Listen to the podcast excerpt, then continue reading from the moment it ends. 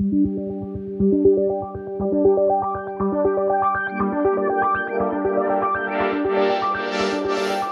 den, jsem Nikita Polyakov a vy posloucháte E patnáct Cast, krátký podcast o velkých proměnách biznisu. Jsou české seriály konkurenceschopné a vrátí se ještě někdy diváci od Netflixu do kin? Jak se změnila seriálová scéna za poslední roky? O tom dnes budeme mluvit s Kamilou Zlatuškovou, ředitelkou mezinárodního festivalu Serial Killer, který až do neděle probíhá v Brně. Proč by od vás kupoval někdo něco, co si umí vyrobit sám líp? Nejprve ale přehled krátkých zpráv. Internetový obchod s potravinami Rohlík v Česku meziročně téměř zdvojnásobil tržby. Utržil sedm celá tři miliardy korun. Podle zakladatele startupu Tomáše Čupra by měla společnost letos růst podobným tempem jako v minulosti. Startup v minulých měsících vstoupil na zahraniční trhy a získal investice v řádu miliard korun. Rohlík plánuje investice do automatizace a chystá stavbu plně automatizovaného skladu v Chrášťanech. Řetězec také zavádí vlastní privátní značky. Čínský prezident Xi Jinping při projevu na valném shromáždění O S N oznámil, že Peking nebude stavět nové uhelné elektrárny v zahraničí. Peking dosud rozvíjel uhelné projekty v zemích jako je Bangladéš, Mongolsko či Vietnam.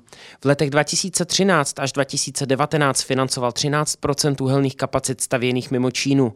Vedení země dlouhodobě čelilo diplomatickým tlakům. Přesto nynější prezidentovo prohlášení překvapilo a potěšilo environmentální aktivisty i západní politiky. Vyšší účet za elektřinu nedostanou od podzimu jen domácnosti, ale i firmy. A to od velkých výrobních závodů až po malé rodinné společnosti. Vyšší náklady za energie, ale i materiály se promítnou do konečných cen pro zákazníky. Poskytovatelé elektřiny upozorňují, že záleží na kontraktech, které s nimi firmy mají.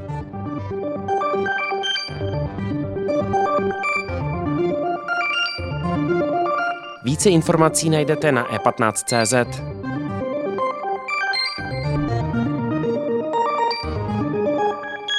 Teď už tu vítám Kamilu Zlatuškovou, ředitelku festivalu Serial Killer, který právě teď probíhá v Brně. Kamilo, dobrý den. Dobrý den. Nakolik jsou v současnosti seriály nebo kvalitní seriály dobrý biznis? Tak kvalitní seriály jsou rozhodně velký biznis a uh, za všechny asi uh, příklady uh, a dobré příklady stačí uvést jedno slovo, a to je Netflix, který se z té klasické uh, videopůjčovny, která posílala ještě de facto před pár lety DVDčka poštou, tak se stal absolutním světovým fenoménem a svým způsobem uh, sice uh, je to komplikovaný, komplikovaná věc pochopitelně, ale myslím si, že převládají ty obrovský pozitiva a vlastně zvedání té laťky, těch očekávání diváků v různých teritorií a zvedání vlastně laťky kvality i lokálních vysílatelů, z čehož vlastně nakonec těžíme my všichni. Uhum. České seriály na druhou stranu uh, zase tak kvalitní nejsou, nebo minimálně na tom Netflixu nejsou. Uh, je to špatně a proč? České seriály jsou poměrně široký pojem. U nás to slovo devalvovalo především proto, že ho spousta televizí používá například i pro uh, typické zástupce telenovel nebo, nebo takových soubžánrů. Uh, seriály jako takové si myslím, že v České republice, nebo si myslím, víme to, že samozřejmě v Československu v těch osmdesátých letech, když si vezmete třeba návštěvníky, tak to byl uh, v rámci těch německých koprodukcí slavných uh, velký i evropský fenomén. Uh, Já si myslím, že my vlastně jdeme s tím trendem toho, toho zestupu těch kvalitních seriálů a je to vidět vlastně i na naší soutěži. My jsme ve východní Evropě v roce dva tisíce osmnáct horko těžko hledali šest zástupců skutečně jako zábavné, dobré televize v tom nejlepším slova smyslu. A teďka v roce dva tisíce dvacet jedna máme velkou radost, že těch zástupců je šest a jsou, jsou opravdu jako plnohodnotní a, a dokonce jsme měli i problém uh, s tím počtem, že kdybychom vlastně i chtěli nebo mohli, tak klidně by těch zástupců mohlo být i deset. Nejsem si úplně jistá tou větou, že jsou české seriály uh, špatné, respektive oni se nějak nevymykají právě z toho východoevropského průměru.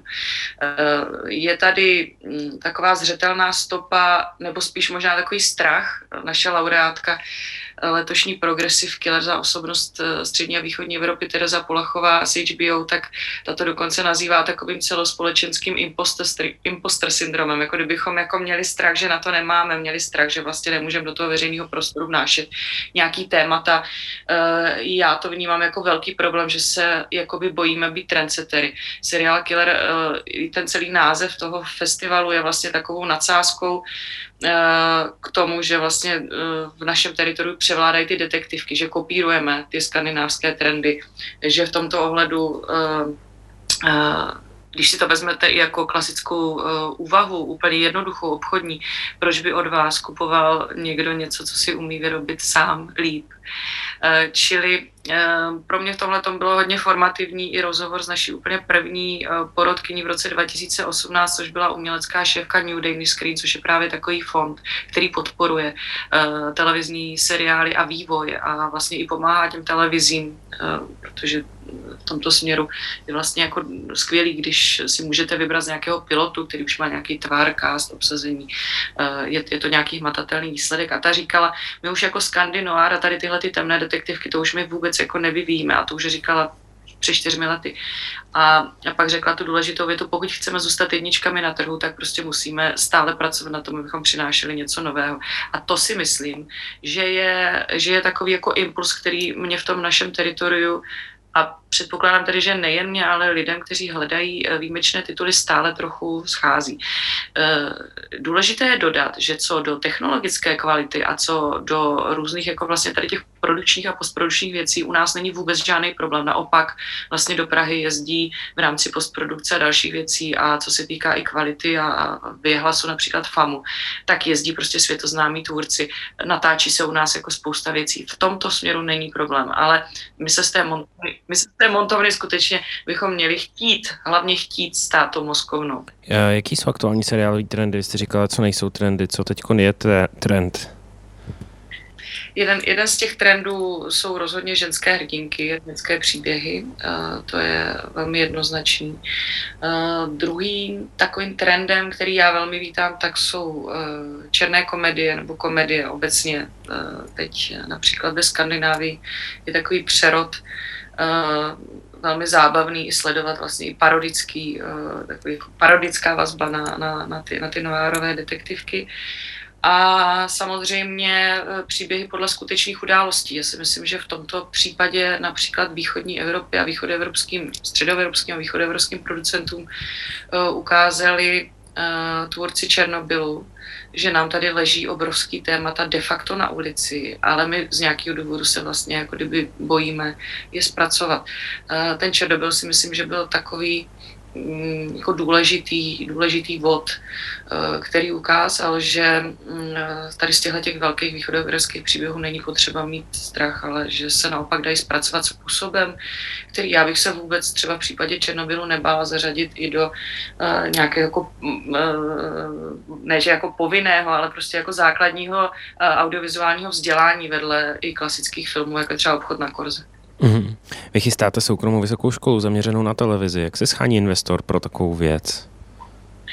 Uh, v mém případě uh, za mnou stála už práce toho festivalu a udělala jsem poměrně jednoduchou věc. Poprosila jsem investora Jiřího Hlavenku, jehož jsem sledovala, jehož práci a projekty mě uh, nesmírně bavili a přišlo mně, že i v rámci toho regionu je to jako výrazná osobnost, se kterou si mám co říct.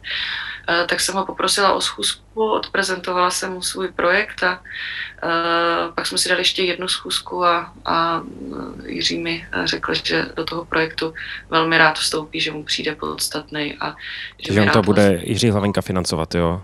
Ano, ano, ano. Jiří Hlavenka, Jiří Hlavenka se stal vlastně mým firemním parťákem. Mm, mm, tak to je super, tak to se budeme těšit, co kdo a kdo z té školy vyleze. Kamilo, díky moc za váš čas a přeju pěkný den. Já vám děkuji za pozvání, hezký den. Díky za pozornost. Tento podcast můžete poslouchat každé všední ráno na všech streamovacích platformách a na webu E patnáct.